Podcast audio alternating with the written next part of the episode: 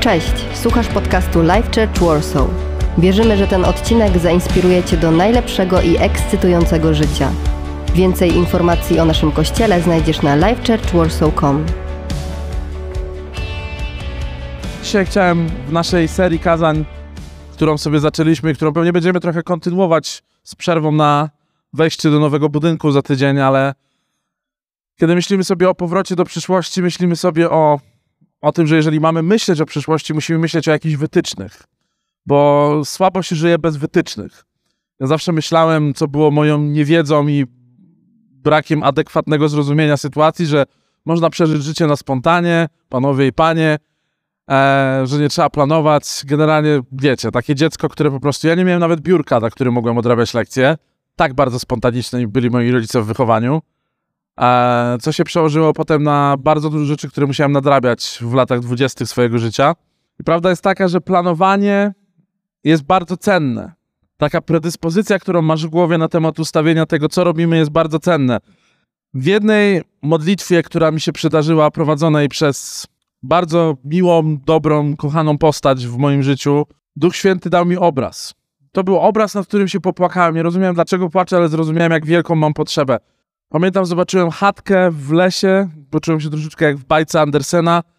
Ja sobie wszedłem do tej chatki, a na środku tej chatki stało piękne drewniane biurko. I na nim była rozłożona mapa. I w tej wizji, którą dostałem w modlitwie, wchodzę i siadam przy tym biurku, zachwycony tym drewnianym, pięknym biurkiem, tą mapą, która jest rozłożona. Stała tam taka postać, która wiem, dzisiaj jest Duchem Świętym i ona mi po prostu w tej wizji pokazała, że jestem tutaj, ale z nim będę szedł tutaj. Prowadził moją rękę. Ja miałem taki długopisik, on prowadził moją rękę tym długopisikiem, że nigdy się nie zgubię, kiedy będę miał Ducha Świętego. Piękna, konkretna wizja dla mojego życia, bardzo wtedy była mi potrzebna. Dzisiaj też mi jest potrzebna. Dzisiaj każdemu z nas jest potrzebna świadomość tego, że bez takiego blueprintu, bez takich wytycznych, które dostajemy, jak skonstruować nasze życie, żeby było zdrowe i pełne, jak wejść w naszą przyszłość, żebyśmy byli pewni, nie damy sobie rady. Potrzebujemy narzędzi. I oczywiście możemy mieć charakter, który jest bardzo ważny w tym, żeby zbudować mocny fundament, na którym musimy osadzić pewne cechy, które nie powinny nas zawodzić w przyszłości, ale jak wiemy, ludzki charakter też często zawodzi. Mamy słabsze dni, słabsze sezony i charakter nie zawsze jest w stanie nas utrzymać, ale charakter jest bardzo ważny, bo charakter jest w stanie wyprodukować konkretne owoce, na których możemy zbudować naszą przyszłość.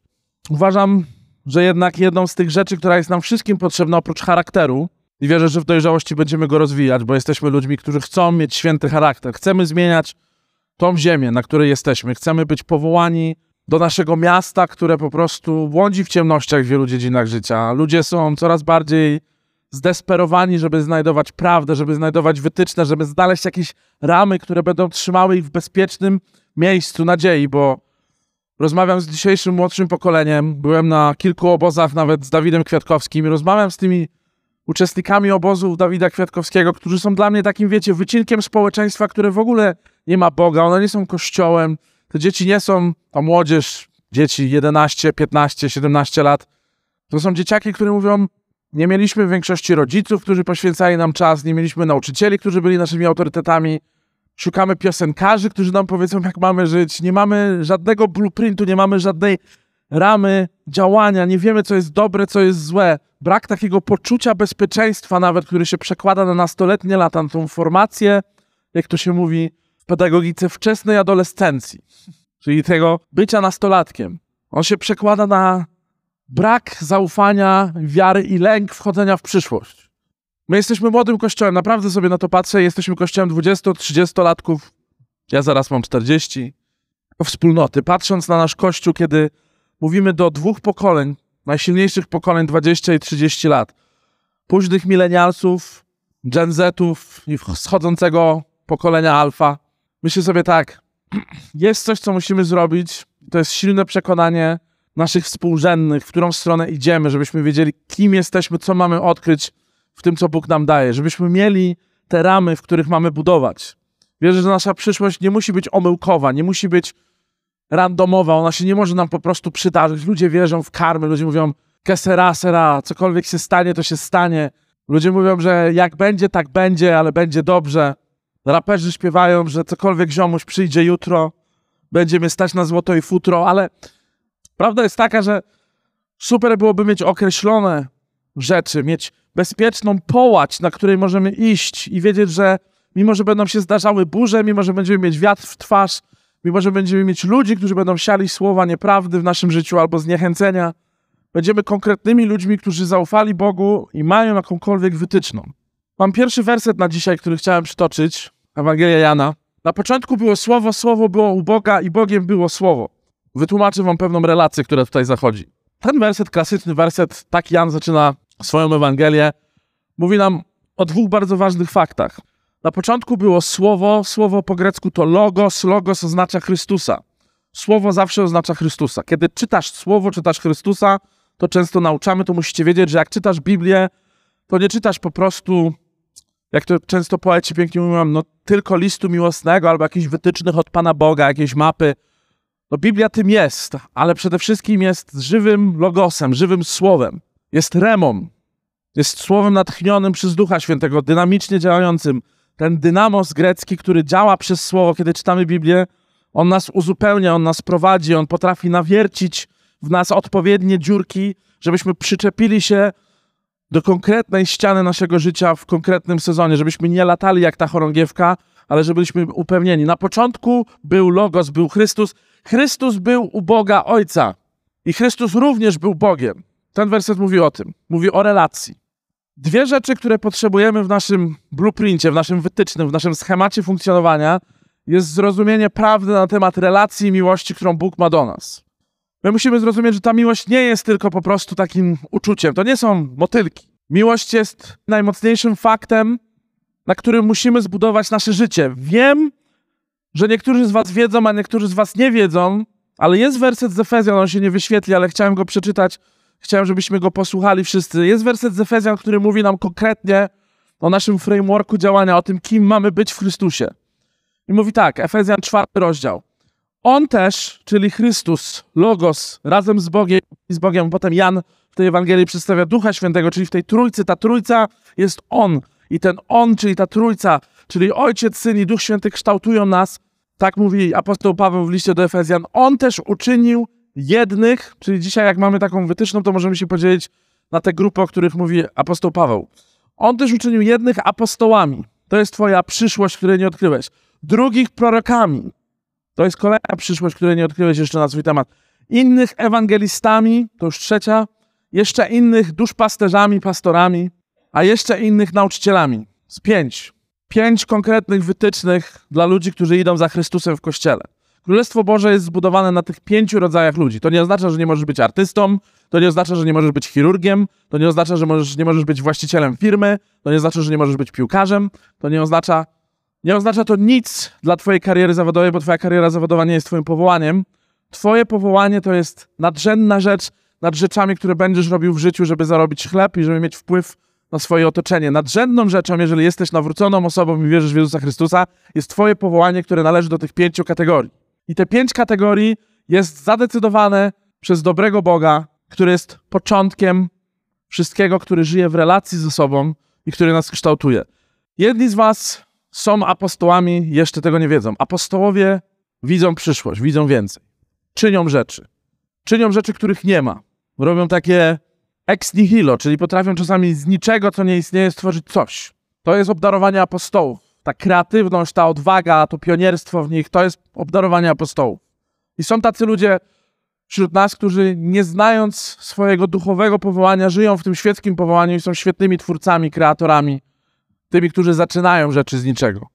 Drudzy prorokowie to ci, którzy widzą więcej, którzy mają zachętę nawet kiedy tej zachęty nie ma, kiedy są optymistyczni, gdy optymizmu nie ma, którzy potrafią znaleźć perspektywę i wyjrzeć ponad górę, która przysłania horyzont, powiedzieć do Twojego życia konkretne rzeczy, powiedzieć do kościoła, do grupy ludzi, przewidzieć rzeczy w biznesie, przewidzieć rzeczy w życiu rodzinnym, przewidzieć rzeczy w charakterze człowieka, są w stanie zachęcić nas do tego, żebyśmy widzieli więcej.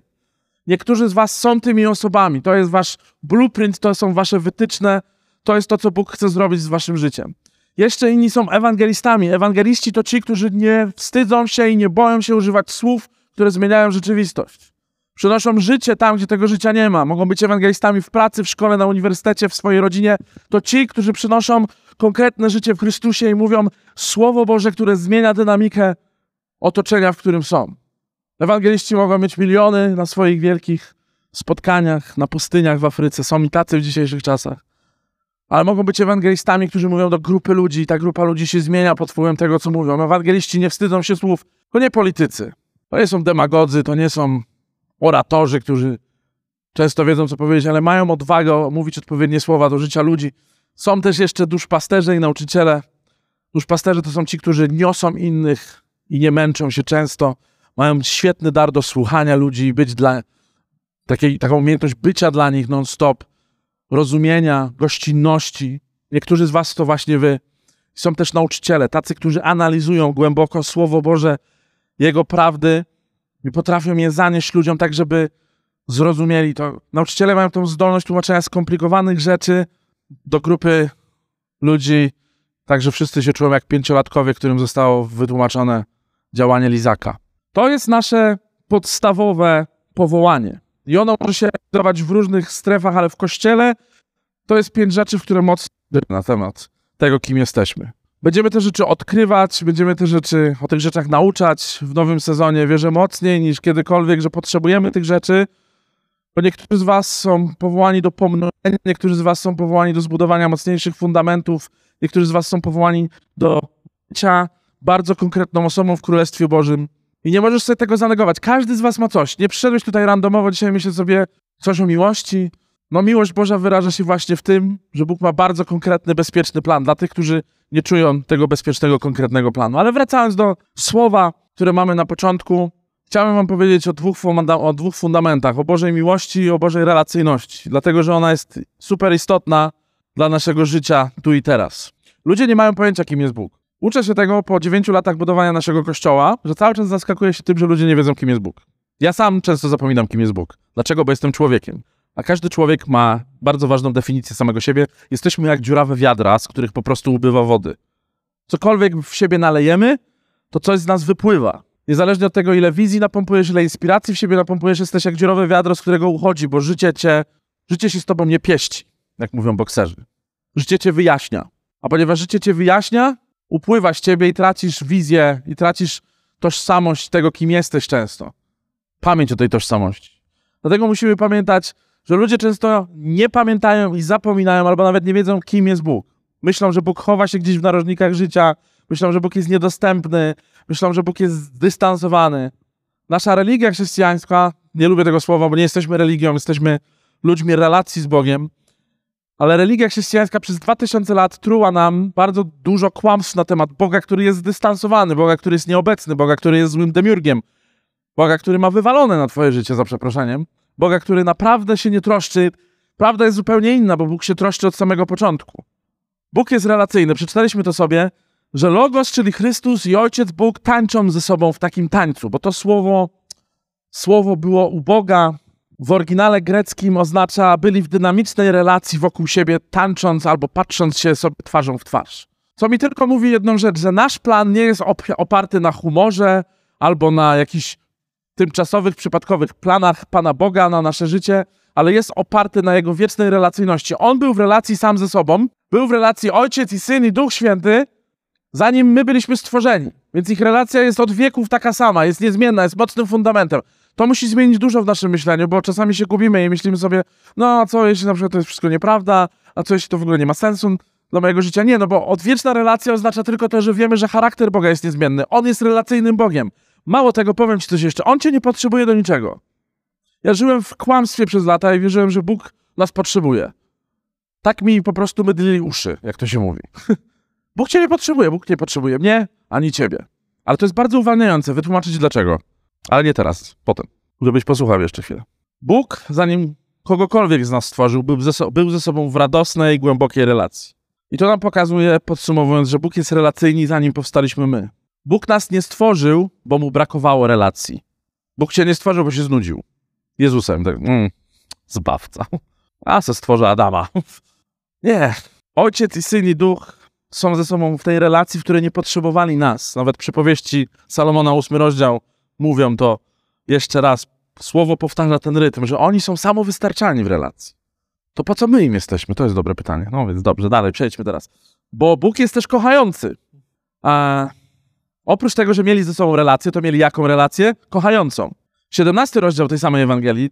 Jezus mówi, chciałbym, żeby tych, których mi dałeś, Jezus mówi o nas i mówi, tych, których mi dałeś, mówi do Ojca, bo ma taką modlitwę, rozkminę, żeby oni doświadczyli Twojej chwały tak, jak ja jej doświadczam. Co oznacza, że oni są w relacji, w miłości, w której doświadczają chwałę i Jezus chce tego samego dla nas. To znaczy, że my też możemy doświadczyć tej chwały i miłości. Teraz możemy przejść do wersetu z 14 rozdziału. Niech jednak świat się przekona, że kocham Ojca i że czynię tak, jak mi Ojciec polecił. Wstańcie, chodźmy stąd. To nie jest dla nas jeszcze, ale ładny werset. Wytłumaczę wam teraz, o co chodzi. Byłem też przekonany przez większość swojego życia, że Jezus umarł dla nas na krzyżu. Tak myślałem. I to, to jest nadal prawda. Ale to nie jest główny motyw, dla którego Jezus umiera na krzyżu. Byłem święcie przekonany, że Jezus umiera na krzyżu dla nas. Tak mi wpajano przez lata i to jest bardzo warta rozgrywki prawda, która zmienia nasze życie, że Jezus w miłości, którą dał mu Ojciec, kocha nas i poświęca swoje życie umierając na krzyżu, a potem zmartwychwstając, dając nam nadzieję życia wiecznego. To jest wszystko prawdą, bo w to wierzymy, dlatego jesteśmy wierzącymi, chodzącymi w mocy. Ale główną motywacją, główną motywacją, dla której Chrystus umiera dla nas, nie jest miłość do nas. Jest miłość do Ojca.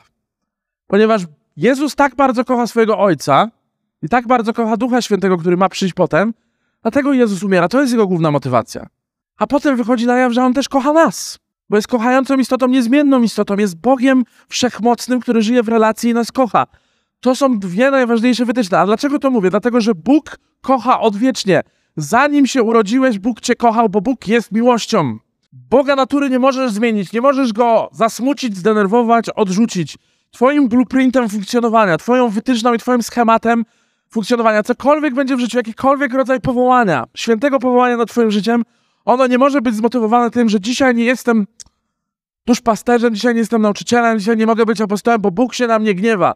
Bóg przestał się na ciebie gniewać, Bóg cię kocha, Bóg zrobił wszystko, żeby się nie gniewać. On jedynie może się zasmucić nad twoim życiem w miłości. To jest werset, który nam mówi, że Duch Święty się zasmuca nad naszym życiem. Że się wyłącza z naszego życia, kiedy nie idzie nam za dobrze, ale nie dlatego, że jesteśmy beznadziejni, On jest złośliwy, tylko On chce dla nas lepiej, chce, żebyśmy znowu zrozumieli, że jest dla nas. Mam taki obraz tego, że jest dziewczyna i chłopak i dziewczyna bardzo kocha chłopaka, chłopak ma zły dzień. Chłopak ma zły dzień, ale dziewczyna nie przestaje go kochać, tylko się dzień. Wiecie, taka współczująca dziewczyna. o, masz zły dzień. Smutno, misiu. Ale to współczucie dziewczyny jest bardzo podobne do współczucia świętego współczucia Boga w stosunku do nas. Bóg, jeszcze raz podam ten przykład, po wielu latach wrócę do niego, nie jest zaskoczony twoją osią czasu. My jesteśmy tutaj, tu się rodzimy, tu żyjemy, tu umieramy. Jesteś tutaj. Tutaj poznajesz Jezusa, idziesz z nim. Jakby Bóg widzi tą całą linię od początku do końca, bo jest tutaj, jest jakby rysownikiem linii, od początku do końca. I teraz wyobraź sobie, że masz na imię Tymoteusz, dla przykładu, albo Milena, albo Karol. Jesteś sobie tą osobą i nagle robisz największy błąd swojego życia. A potem popełniasz kolejny błąd. I to nie jest tak za każdym razem, że Bóg patrzy na tą linię życia i robi tak Papisz to? Jezu, co ty zrobiłeś? Jezus, to co ja? Nie ty, że Jezu. Jakby Bóg nie jest zaskoczony twoim błędem. Dlaczego? Dlatego, że nie jest taki jak my. On nie jest nakarmiony miłością zależną od efektów, od twojego czynienia rzeczy. Bóg jest miłością i jest relacyjny. Co mi tylko tłumaczy jeszcze dwie rzeczy, muszą uzupełnić podstawę budowania naszej przyszłości na nowo, żebyśmy sobie przypomnieli ten mocny fundament. Bóg będzie zawsze chciał być z tobą w relacji i Bóg zawsze będzie cię kochał. Bo te dwie rzeczy nie zależą od twojego performance'u, od twoich skillów. Te rzeczy zdecydował i tak będzie. To jest jego natura dla ciebie. To jest to, z jakim Bogiem żyjemy. To jest to, gdzie nas okłamują. Gdyby Bóg był sam, to by nie kochał. Gdyby Bóg był sam, nie byłby w relacji ze swoim synem i z duchem, to by nie kochał. Nie miałby relacji i nie miałby kogo kochać. Więc cokolwiek lub kogokolwiek by stworzył, musiałby tę miłość wskrzesić. Gdyby Bóg nas stworzył od samego początku, a byłby sam, a tak nie jest, to musiałby w jakikolwiek sposób obopólnie tą miłość skrzesić. Ta miłość musiałaby być zależna od czegoś. Taki Bóg kochałby człowieka za to, że ten człowiek mu służy, bo on mu dał życie. I takiego fejkowego Boga nam przedstawiają i z takim fejkowym Bogiem żyjemy w swojej głowie często. Tragedia polega na tym, że wielu chrześcijan, wielu pastorów, wielu księży, wielu duchownych, wielu liderów chrześcijańskich, wielu z nas po prostu żyje przekonaniem, że musimy wypełnić jakąś listę do zrobienia, jakiś to-do list, żeby Boga przybliżyć do siebie, żebyśmy byli nadal w Jego planie. Czasami się czujemy, jakbyśmy wypadli z Jego planu na przyszłość. Dostaliśmy wytyczne, ale się zgubiliśmy. Tak nie jest, kochani. Nadal jesteś w Bożym planie, ten plan jest większy niż ci się wydaje. Dzisiaj David powiedział, przerażało go kiedyś 100 tysięcy złotych. Ja mogę powiedzieć tak. Mnie w ogóle przeraża to, co się dzieje teraz w kościele. Naszym kościele. Pomyślcie sobie, staliśmy na krawędzi i musimy skoczyć, żeby polecieć. Nasze budżety wzrosły trzykrotnie, a nadal jesteśmy tym samym kościołem. Ale już wcześniej nasze budżety wzrosły dwukrotnie, potem się znowu podwoiły, potem przyszła pandemia, znowu nie mieliśmy budżetów, ale musieliśmy je mieć. I myślę sobie, finanse to jest pikuś dla Boga, cały czas się tego uczę. Mam was. Jesteśmy w tym razem. To jest jedna rzecz, ale mamy też Boga, który naprawdę, Jego relacyjność i Jego miłość są niezmienne. Bóg jest miłością, to jest Jego natura, On cię kocha, zanim cokolwiek zrobiłeś lub powiedziałeś. Mało tego, w Ewangelii Łukasza, szóstym rozdziale, Bóg nam mówi, kochajcie swoich wrogów, i tam dalej mówi, nie oczekujcie niczego w zamian od nich. A potem jest takie zdanie, które Jezus mówi w kazaniu na górze, Bóg jest łaskawy dla podłych i złych. No jak to jest z tym Bogiem? Ja jestem podły i zły? Słuchajcie, Bóg się troszczy o wszystkich galerii na BM. Tych ludzi z tej pizzy chaty są niemili. Któryś raz tam byłem strasznie niemiły ziomki. Tam jedna pani, jeden pan byli mieli dla nas. Ci z KFC, co w ogóle nie potrafią ci ketchupu nałożyć. Zrobił mi cingera, to mi tak tego kurczaka, wypadł mi ten kurczak. Mówię, co to jest, człowiek? To nie jest cinger. Ja znam, jak wygląda cinger. Mam 40 lat, człowiek, jem cingery od 18 roku życia. Jak nie wcześniej. Ale Bóg kocha tego człowieka, który źle nakłada kurczaka. Bóg kocha wszystkich. Ludzi, którzy nie dają mu pieniędzy, którzy się nim nie interesują. Ha! Kocha nawet tych, którzy się nie interesują tym, czym się interesuje Bóg. Kocha ludzi, którzy mają inne hobby niż Królestwo Boże, dobroć, łaska, miłość. Mamy jedną córkę, dla tych, którzy nie wiedzą Zosię. Mamy też psalem, skupię się na córce na potrzeby tej historii. Zosię adoptowaliśmy, jak miała 8 miesięcy. Pamiętam kilka... Po pierwsze, jak zadzwonił telefon, bo czekaliśmy tam prawie dwa lata na telefon, jak nie więcej. Nie wiem, nie pamiętam już, dwa lata czekaliśmy? No jakoś tak, z półtorej roku. Ale pamiętam, jak zadzwonił telefon, powiedzieli, że jest dziecko, które możemy zaadoptować, z dziewczynka możemy zaadoptować, to ja już ją od razu pokochałem. Ja nie widziałem tego dziecka, nie zmaterializowałem moich rączek na tym dziecku, nie powąchałem tego dziecka, nie pocałowałem tego dziecka, ale już je kochałem. Potem, jak następnego dnia pojechaliśmy posłuchać historii naszej córki, usłyszeliśmy jej imię, to pokochałem ją jeszcze bardziej. Ani nie widziałem Zosi, ani się z nią nie przywitałem, ani jej dotknąłem, ani jej nie miałem na rękach, ale już ją kochałem. No jak to jest? Jak to jest możliwe? Że już wiedziałem, że ją kocham. Że już wiedziałem, że się spalę dla niej jako tato. Już sobie widziałem, jak kończy Uniwersytet Harvard i zostaje prawnikiem. Już nie widziałem tego dziecka. Jestem dopiero 24 godziny z informacją, że w końcu będziemy mieć córkę.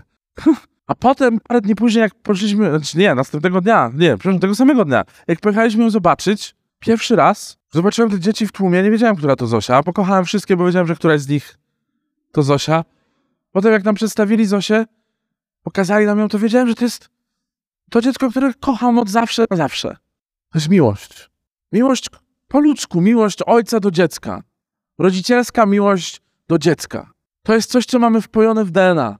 Kochamy nasze dziecko, nawet jeżeli nie wiemy, jakie jest. Kochamy je. A potem jak Zosia, nie wiem, zaczęła robić kupy, to nie było tak, że Zosia zrobiła kupę i nam obrudziła łóżko, bo kupa się wylała. To nie było takiego dialogu, w sensie ośmiomiesięczne dziecko mówi, przepraszam, tato, ubrudziłam materac, bardzo was przepraszam. Jakby nie chciałam, za dużo wypiłam mleka. Jakby nie ma takiego dialogu z dzieckiem, ty kochasz to dziecko, no zrobiło kupę, no i co z tego, no? Kochasz to dziecko, się, nic się nie zmieniło, kochasz je bardziej nawet, jak zrobiło kupę. Potem noszę Zosię, pamiętam, noszę Zosię i Zosia mi się wymiotowała, ale nie, że to taki mały bobaś tam, wiecie, dwumiesięcznego, taki be, że się mleko ulało, no bo taki porządny wymiot. No i co, kocham ją gorzej, bo się wymiotowała. Nie miło też dialogu, tato, przepraszam, czy jadłam się, już tego nie zrobię. Miłość moja do Zosi nie jest uwarunkowana tym, co ona zrobi. To jest piękna miłość po prostu rodzica do dziecka.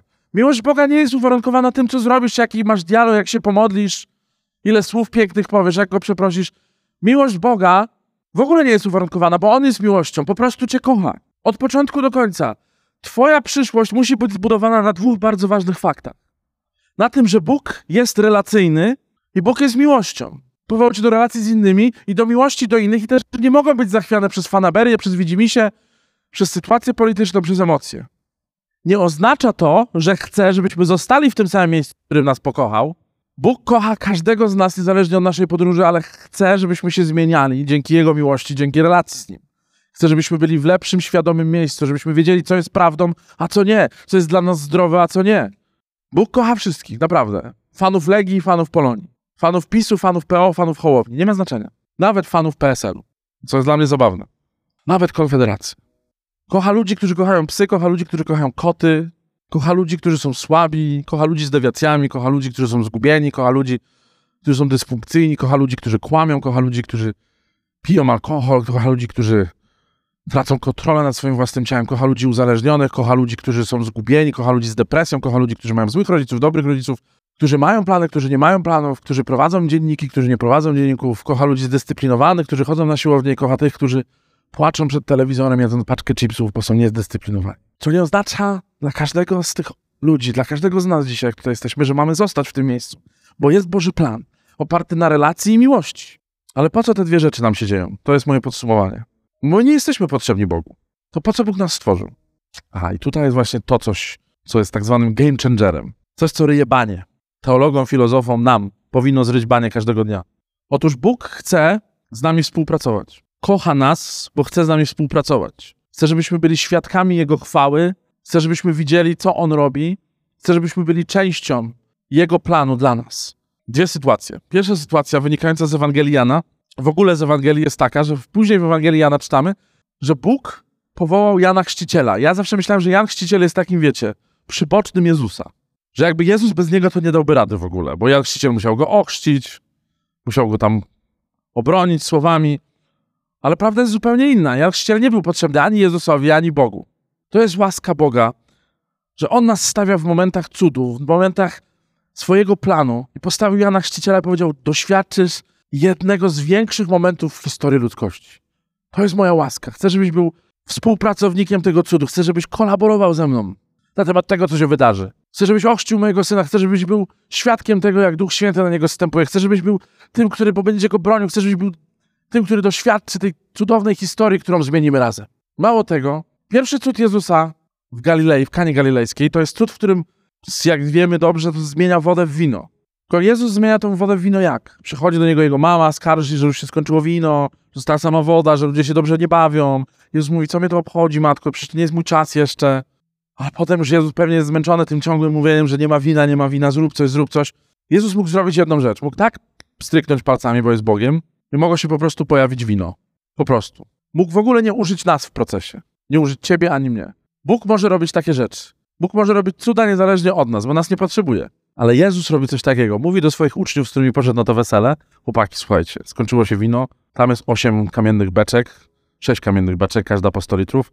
Zrobicie tak. Weźmiecie, weźmiecie chochlę, taką do zupy, zaczniecie brać tą wodę i jak będziecie nalewać tą wodę, to wtedy się będzie dział cud. Ta woda w procesie od razu nalewania, ona jest tam wodą nadal, tam, są, tam nie ma wina, tam jest woda. To nie jest tak, tam jest wytłumaczone, że tam już było wino, tam nie było wina, tam była woda. Ale dopiero jak brali to uczniowie i zaczęli polewać gościom weselnym, to się zamieniało w wino. Bo Bóg mógł stworzyć nieskończone kieliszki wina. I wtedy wszyscy by je zabrali do domu i cały czas by mieli wino do końca życia. I prawdopodobnie dzisiaj mielibyśmy magiczne artefakty w XXI wieku, że to jest ten kieliszek, w którym cały czas jest wino. Ale nie mamy magicznych artefaktów, bo to się wydarzyło na chwilę. Bóg użył nas, uczniów, do tego, żeby zamienić wodę w wino. Ten proces jest ważny, dlatego że planem dla Twojego życia jest byciem uczestnikiem Bożego cudu. Ty masz być użytym przez Boga i ty masz doświadczyć Boga. Bóg cię nie potrzebuje, ale chce, chcecie. Chce, żebyś był częścią Jego planu. Chce, żebyś był przez Niego kochany. Chce, żebyś był częścią Jego miłości i relacji i chce użyć cię jako apostoła, jako ewangelisty, jako nauczyciela, jako proroka, jako duszpasterza.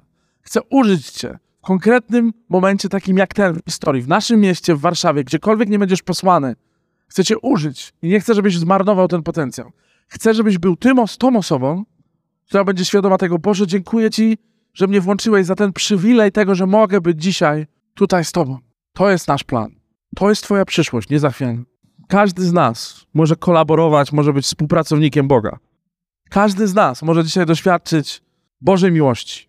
Ale nie w taki sposób, że a, przyszedłem, przyszedłem do kościoła i coś mnie dotknęło. Nie. Możemy powiedzieć, Boże, moja przyszłość jest zapisana, moja przyszłość jest zapisana we współpracy z Tobą. Wiem, że nie będę sama, wiem, że nie będę sam.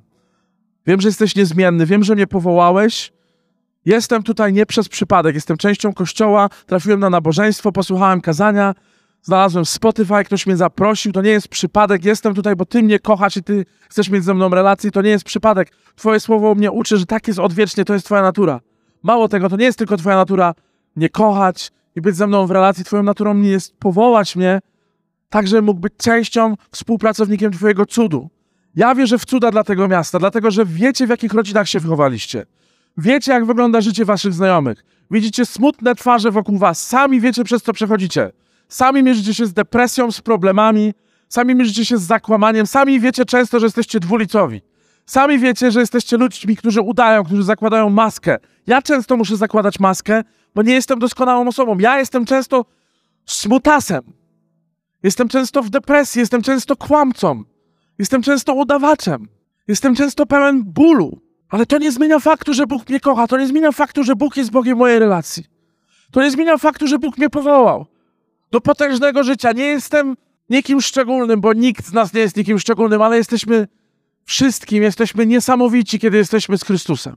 Kiedy zanurzymy się w Jego relacji. I dzisiaj mówię do Ciebie, bo nie wierzę w to, że nasze pokolenie jest zmarnowane. Nie wierzę w to, że ludzie młodsi ode mnie nie mają prawa usłyszeć tego, co Wam mówię. Warszawa czeka na światło, które im zaniesiemy. Warszawa czeka na kościół taki jak nasz i na wiele innych kościołów, które będą powstawać, które będziemy zakładać.